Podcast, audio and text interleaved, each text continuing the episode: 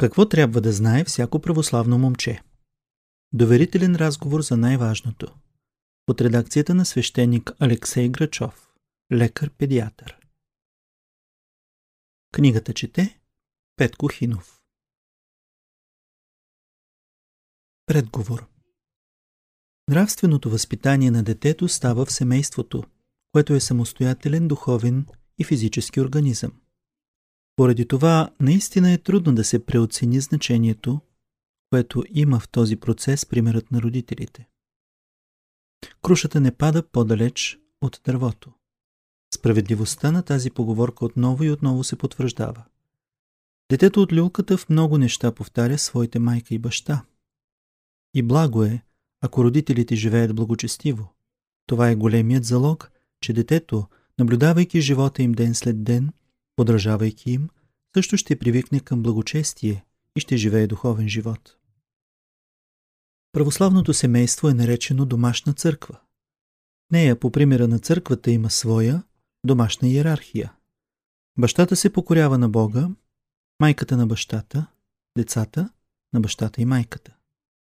Такова е правилно растящото житейско семейно дърво, с здрави корени и зелени клони.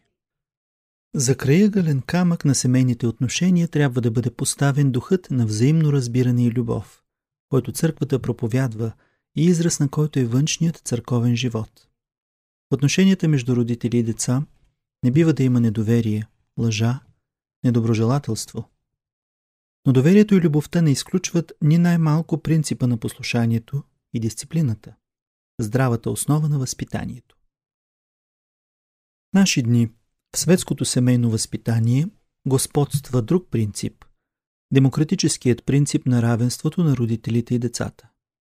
Битува мнението, дошло у нас от тъй наречените свободни страни, че детето е саморазвиваща се личност, която трябва да расте разкрепостена, без да среща в развитието си никакви прегради. На детето, което бива възпитавано по тази система, всичко е позволено – Всичките му прищявки и желания веднага биват задоволени. Така някои родители проявяват любовта към децата си, като им разрешават всичко. С часове да гледат телевизия, да се разхождат, по-точно да се скитат по улицата колкото си искат, въобще да правят всичко, каквото им дойде на ум.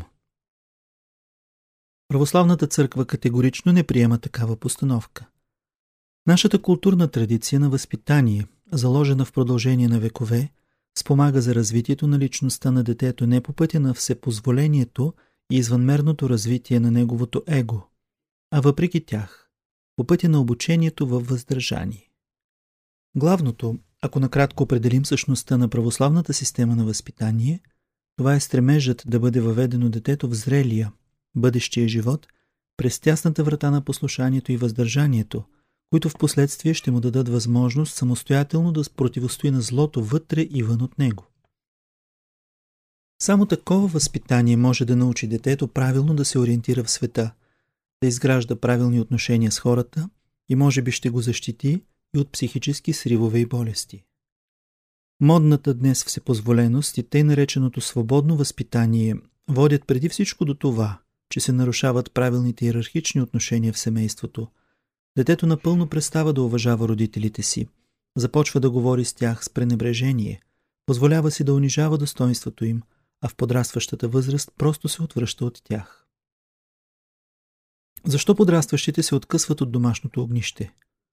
Отново по силата на това, че развратени от всепозволеността, те се стремят към все нови и нови наслаждения, към нови неизпитани още усещания подрастващата възраст в тях все по-силно действат страстите, с които те не са свикнали да се борят.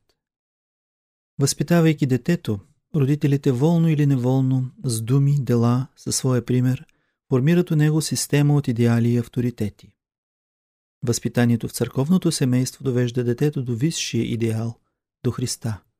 И ако детето освоява този идеал, то всички други ценностни системи отстъпват пред него в детската душа – защото не издържат на никакво сравнение с него. А главен авторитет за детето трябва да бъдат неговите родители, бащата и майката. Иначе мястото им неизбежно ще бъде заето от други хора. В книгата Какво трябва да знае всяко момче е направен опит да се разкаже за семейство, което цари дух на любов и доверие и в същото време децата се възпитават в послушание към родителите си. Бащата на момчето се явява за него и главен авторитет, и приятел, с който може откровено да се обсъдят най-сложните и даже неприлични въпроси, вълнуващи подрастващия. Възможно е не всички належащи проблеми на възпитанието да са намерили своето осветляване в тази книга, но все пак мислим, че за мнозина тя ще се окаже полезна и интересна. Свещеник Алексей Грачов Лекар-педиатър Част първа Как съм се появил на света? Веднъж на вечеря майката и бащата се разговориха за миналото. Те си спомняха, че много-много отдавна, още през студентските си години, заедно с приятели, отишли на поход с леки бързоходни лодки-байдарки. Много приключения имало там и забавни, и опасни. Родителите сякаш отново преживяваха събитията от уния дни. Към реалността ги върна гласът на сина им, петгодишния Андрюша. А къде бях аз тогава? Тебе още те нямаше. Бързо, между другото, отвърна майката. Андрюша и преди беше чувал от възрастните този загадъчен отговор. Даже беше свикнал с него. Но днес, за пръв път, той се замисли. Случваха се разни интересни неща, а през това време него го е нямало с родителите и те са живеели и не го търсили. Татко му е имал голяма умна овчарка на име Рекс, когато него, Андрюша, го е нямало. Още той е имал прекрасен модел подводница, като истинска, също когато го е нямало. Майка му живяла в центъра на града при баба му, в апартамент с високи тавани, а него отново го е нямало. Ето и на поход с лодки майка му и баща му ходили без него, защото него пак го е нямало. Родителите му продължаваха да си спомнят разни случки, а Андрюша мислеше. Той беше разсъдливо момче и можеше вече да мисли, което, както смяташе татко му е много по-трудно – отколкото да говориш и даже да четеш и да пишеш. Ако татко го няма, той е на работа. Мама я няма, което се случва много рядко. Тя е до магазина. Баба му сега я няма тук, но затова пък винаги може да й се обади по телефона и да я помоли да дойде. Другата баба живее далече. При нея трябва да се пътува с влак. Дядо му го няма, защото е умрял. Душата му е отишла при Бога. Така че дядо му го няма тук с нас, но не може да се каже, че него го няма.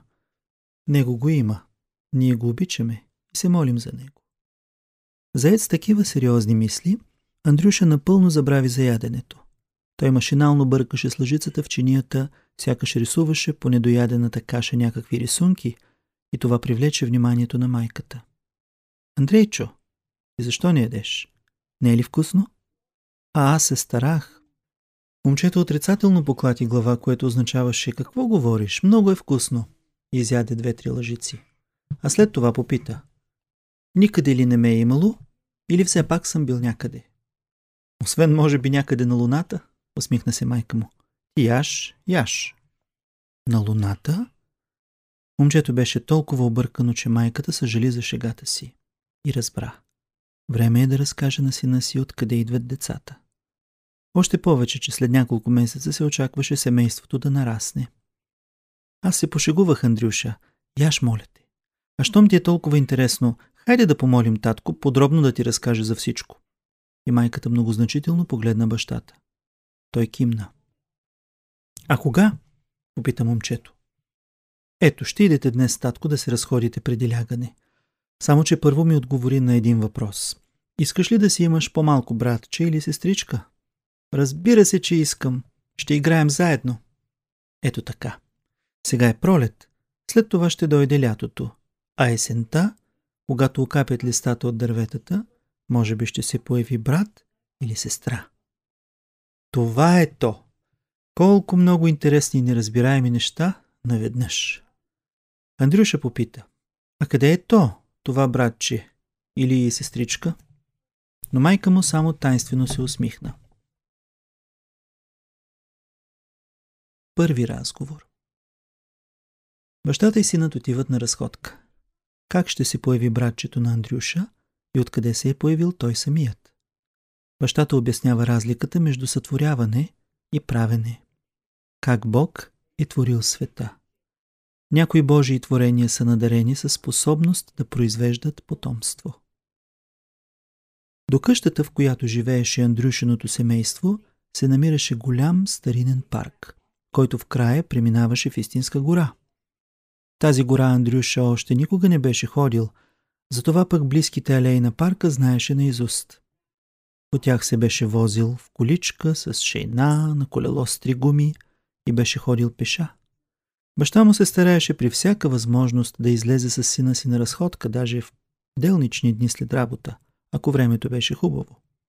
Ето и днес, топлата пролетна вечер, бащата и синът бързо се облякоха и заявиха. Е, ние тръгваме. Само не се бавете, помоли ги майката.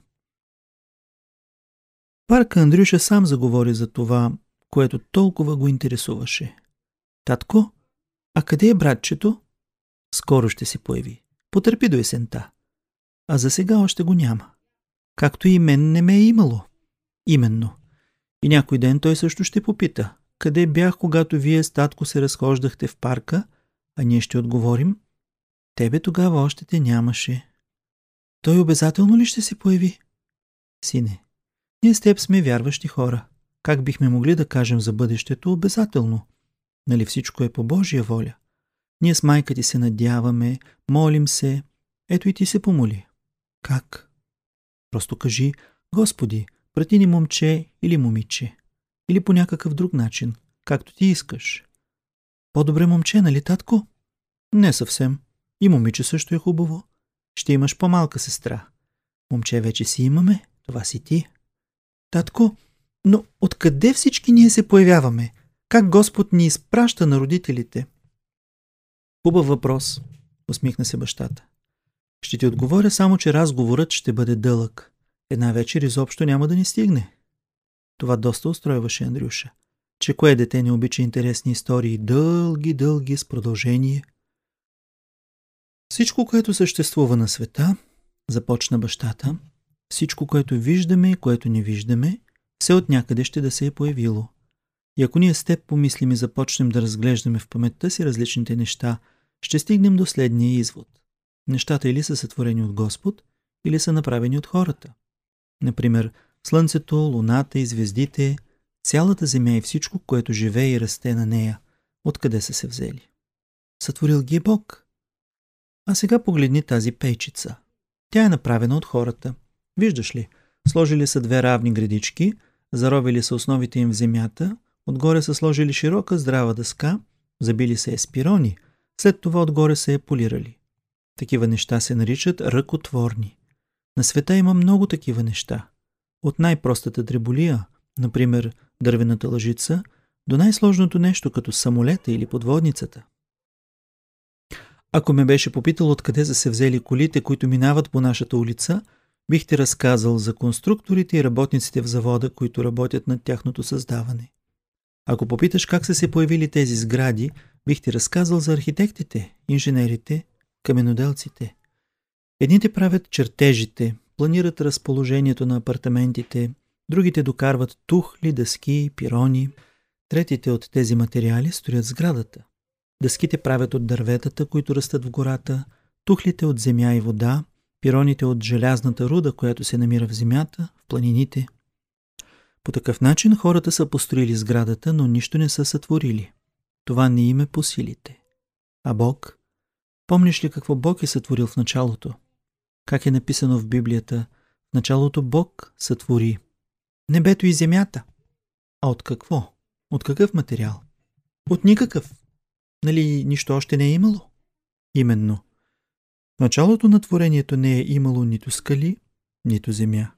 Нищо. Но нали Бог може всичко, Той е всемогъщ. Той просто е заповядал. Началото бил безкраен и гъст мрак, и Бог казал да бъде светлина. И се явила светлина. Всичко, което живее на земята, което плува в моретата, което лети във въздуха и свети на небето, всичко това е създал Бог. Някои свои творения той надарил със способността да произвеждат други подобни на себе си. Това са живите същества. И дървото, и червият, и вълкът, Учените наричат тези Божии творения организми, а човекът е висшето творение Божие. Той вече е близък до ангелите, защото има безсмъртна душа. Благодарение на точно тази способност да произвеждаме потомство, дадена ни от Бога, вие, децата, се появявате на света. Така човечеството расте и изпълва земята. Това, за което ти разказах сега, е само началото на дългата история откъде и как ти си се появил на света, т.е. родил си се. За сега запомни главното. Всичко живо, от малката нищожна тревичка, като ето тази, до висшето Божие творение, човека, е надарено с много важна способност за възпроизвеждане, т.е. произвеждане на подобни на себе си. При хората това се нарича раждане. Ето, че ние с теб се приближаваме към къщи. Не замръзна ли? Не, отговори момчето, леко потръпвайки от вятъра. Втори разговор. Андрюша изпитва майка си. Защо татко донесе цветя? Нагледно пособие. Откъде знаем за Бога и Неговите свойства? Творението може да се познае Творецът. Органичните същества имат органи. Органите за възпроизвеждане, размножаване на цветето. Близалци и тичинки. Тяхното устройство и предназначение. За да започнат да растат семената, трябва да се оплодят. Майката и бащата и децата при растенията. Пчелите помагат на растенията да се размножават. На другия ден Андрюша остана без вечерна разходка. Баща му остана до късно на работа. Майката и синът вечеряха без него и момчето побърза да блесне с новите си познания. Мамо, познай, нашият блок направен ли е или е сътворен? Направен или сътворен? Направен сигурно. Построен от строителите. А роклята ти? Също направена. Сама си я уших. Момчето беше малко разочаровано. Искаше му се да обясни на майка си разликата между тези две сложни понятия, а тя изглежда и така знае всичко. Но той още попита. А кое е сътворено? Кое? Много неща. Земята, всички планети, светила, цялата Вселена, Адам и Ева. Всичко това е сътворено от Бог. Така ли е? Усмихна се майката. Е, тогава познай малките деца, направени ли са или са творени. Например аз. Майката се забави с отговора и Андрюша изстреля на един дъх. Нито едното, нито другото. Хората имат такава способност. Забравих думата. Татко вчера ми каза как се нарича. И не само хората, но и при всички, всички живи същества. Е, ще попитаме още веднъж, татко. Яш. А ето го като че ли и него. Отваря вратата. Майката отива в антрето. Андрюша не можеше без разрешение да става от масата и спокойно чакаше родителите да влязат в стаята.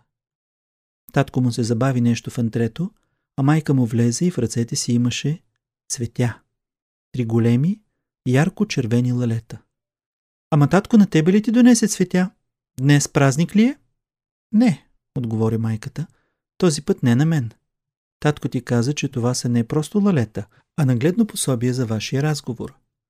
Знаеш, че учениците имат такива нагледни пособия, за да могат не само да слушат урока и да четат от учебника, но и да могат с очите си да видят това, за което разказва учителят. Красиви са, нали? Това за учениците е ясно, помисли момчето. Но защо лалета? Всичко се изясни вечерта, когато Андрюша вече се беше помолил. Той знаеше наизуст за сега две молитви – Отче наш и Богородице Дево и още добавяше към тях молитва за близките. И легна в леглото, а татко му влезе в стаята.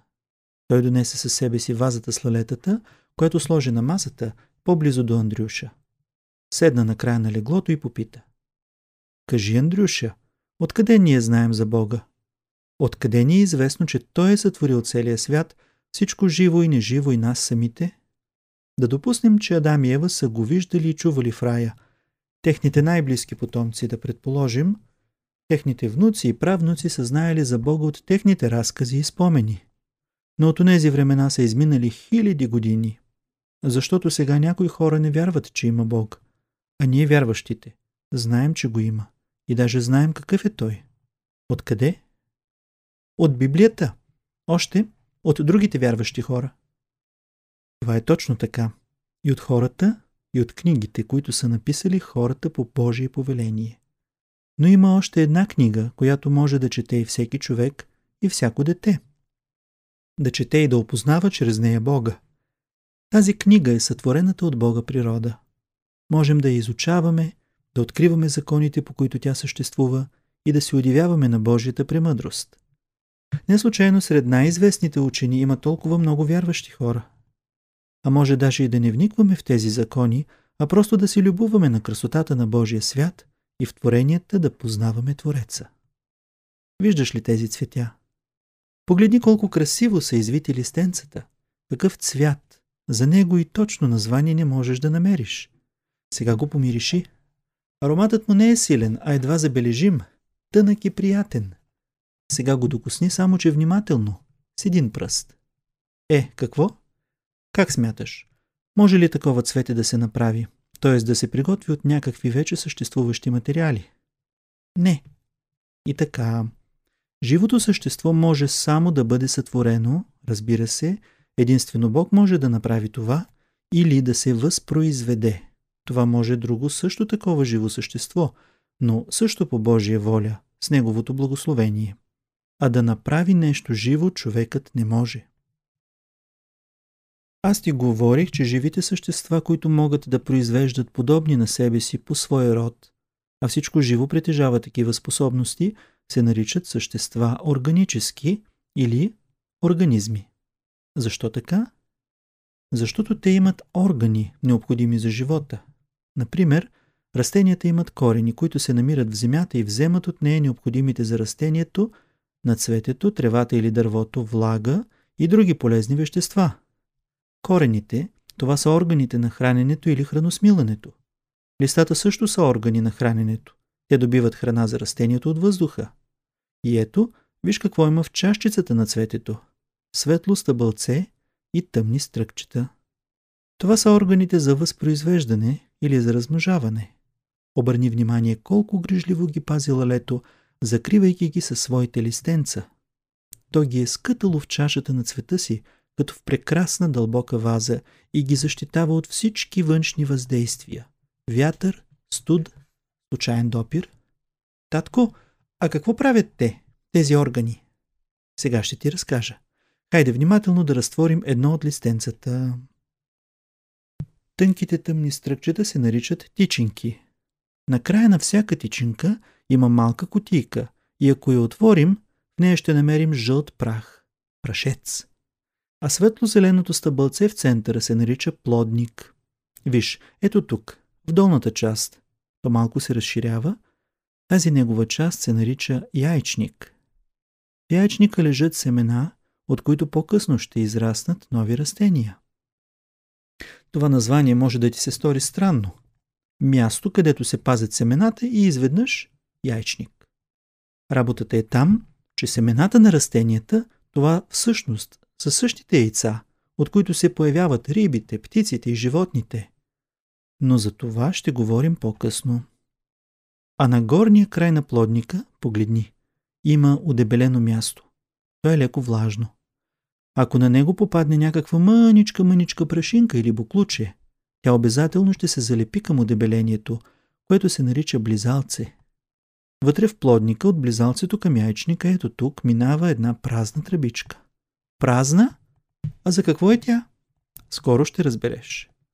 Виждаш ли, за да може семената, които се намират в яйчника да започнат да растат, когато попаднат в земята, е необходимо да се оплодят. Това става последния начин. Трябва прашецът, онзи плодоносен жълт прах, който се съхранява в тичинките, да попадне в плодника през близалцето, след това да премине надолу по празната тръбичка – и накрая да попадне в яйчника върху лежащите там семена, яйчица. И тогава в тях ще се зароди нов живот. Как? Защо? Не знам как и защо, но само по този начин семената получават тласък за нов живот. Как? Това, навярно, е една от Божиите тайни. Оплодените семена попадат в земята и когато пролетното слънце започне да грее, те получават топлина влага, полезни вещества от земята, след това се разтварят, от тях излизат зелени кълнчета, тръгват нагоре към слънцето, растат, растат. Тези нови, млади растения са малките дечица на старото растение. Дечица, замисли се Андрюша. А майката и бащата?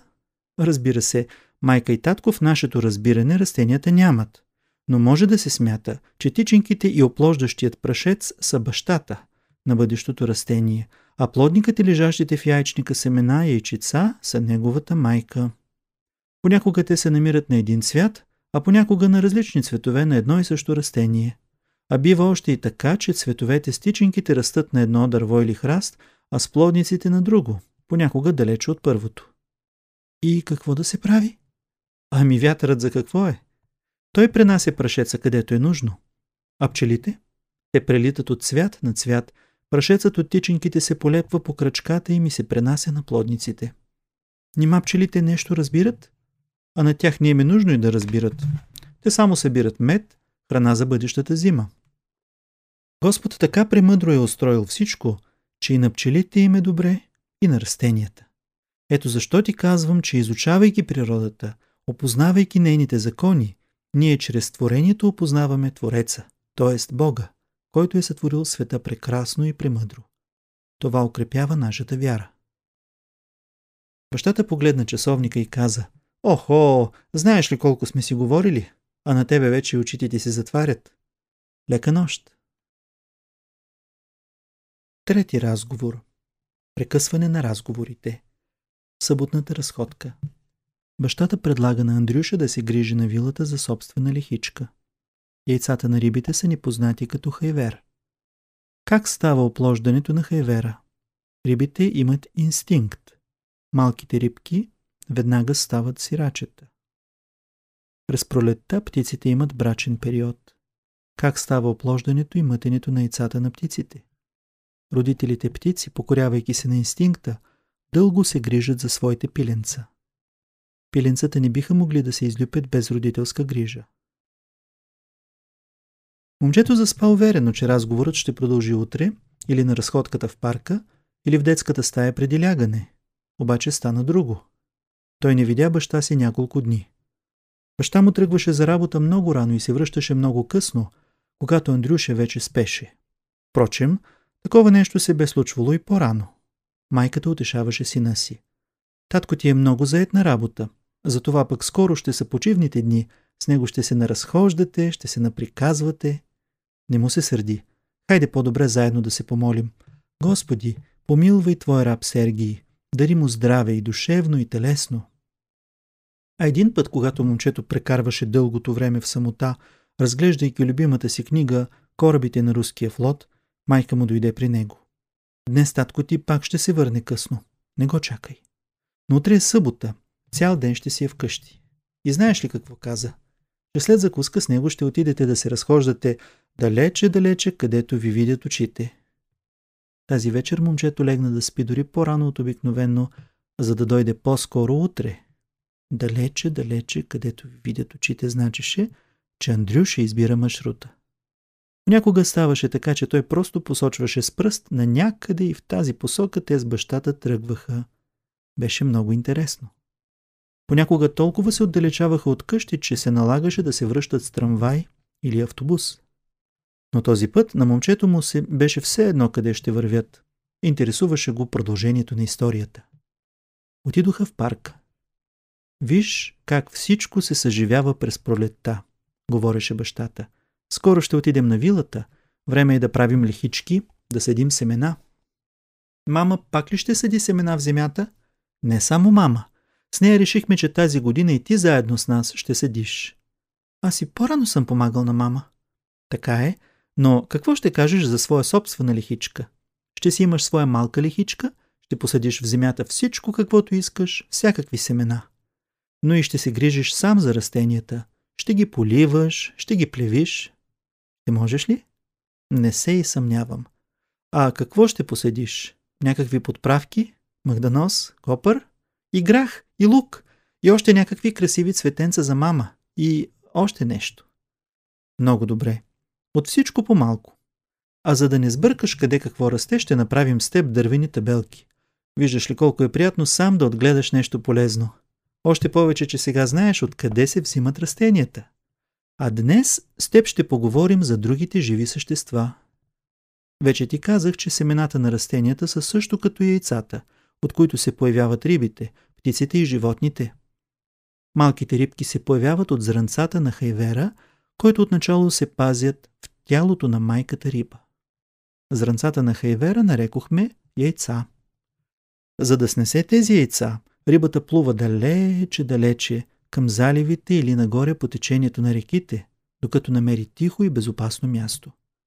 По време на това пътешествие, рибата майка се съпровожда от бащата риба, който след това опложда снесените яйца хайвер с специална течност от своето тяло. Аз мислих, че рибите са глупави, че нищо не разбират. Те и не трябва нещо да разбират. Вместо тях всичко прави инстинктът. Това е способност, дадена от Бога на всички живи организми, да се държат така, че да съхранят своя живот и рода си. Този инстинкт като че дава на рибите заповеди Плувайте, плувайте, преодолявайте всички препятствия, напред, напред, стоп. Тук има тих залив.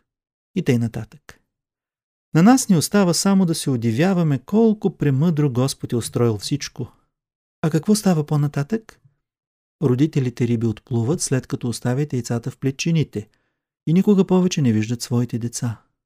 Нима те не могат да се срещнат някъде в морето или в реката? Дори да се срещнат, няма да се познаят един друг. Те нямат разум, нито памет като при нас. Андрюша, погледни къде стигнахме с теб. Незабелязано се оказахме на тясна пътечка. Виж само на полянката на слънчицето вече са се появили жълти цветенца. Чуваш ли как пеят птичките? И чуроликат, и цвърчат, и свирят, радват се на пролетта. Че как иначе? Сега те вият гнезда, мътят пиленца, грижат се за тях, живеят като семейство. Яйцата, които ще снесе птичката майка, вече са оплодени от бащата направо в майчиното тяло. Птиците дълго мътят снесените яйца, топлят ги със своето тяло до тогава, докато от тях се излюпят пиленцата. И после родителите не оставят своите дечица, дълго ги хранят, грижат се за тях, докато им пораснат пера и започнат да летят. Значи птиците не са като рибите, обичат децата си. Не, синко, думата обичат не може да се употреби в този случай. Птиците също се ръководят от инстинкт, даден им от Бога. Инстинкт за продължение на рода, за запазване на потомството.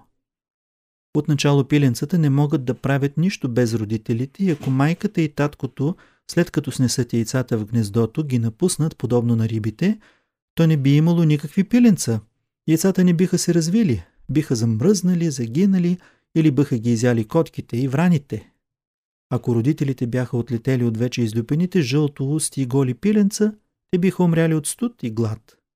Затова Господ е дал на птиците достатъчно силен родителски инстинкт.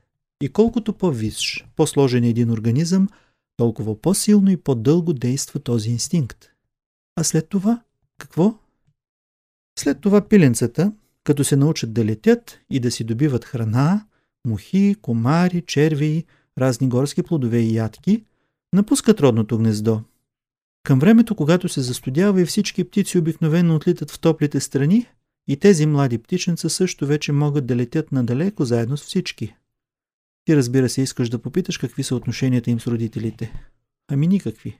Никакви отношения няма. Чужди една на друга птици и това е всичко. Тате, а ще разкажеш ли за кокошките? Какво да разказвам за тях? Това са същите птици, само че гнездата им не са на дървото, на земята и нямат съпружески двойки, отделни семейства, а един петел за цял кокошарник. А котките? Но бащата реши, че за днес, може би, стига. Да даде Бог детето и да освои вече чутото. Затова той каза За котките и другите подобни на тях животни ще поговорим другия път. Хайде да се връщаме вкъщи, че майка ти ще почне да се притеснява. Сега ти ми разкажи нещо.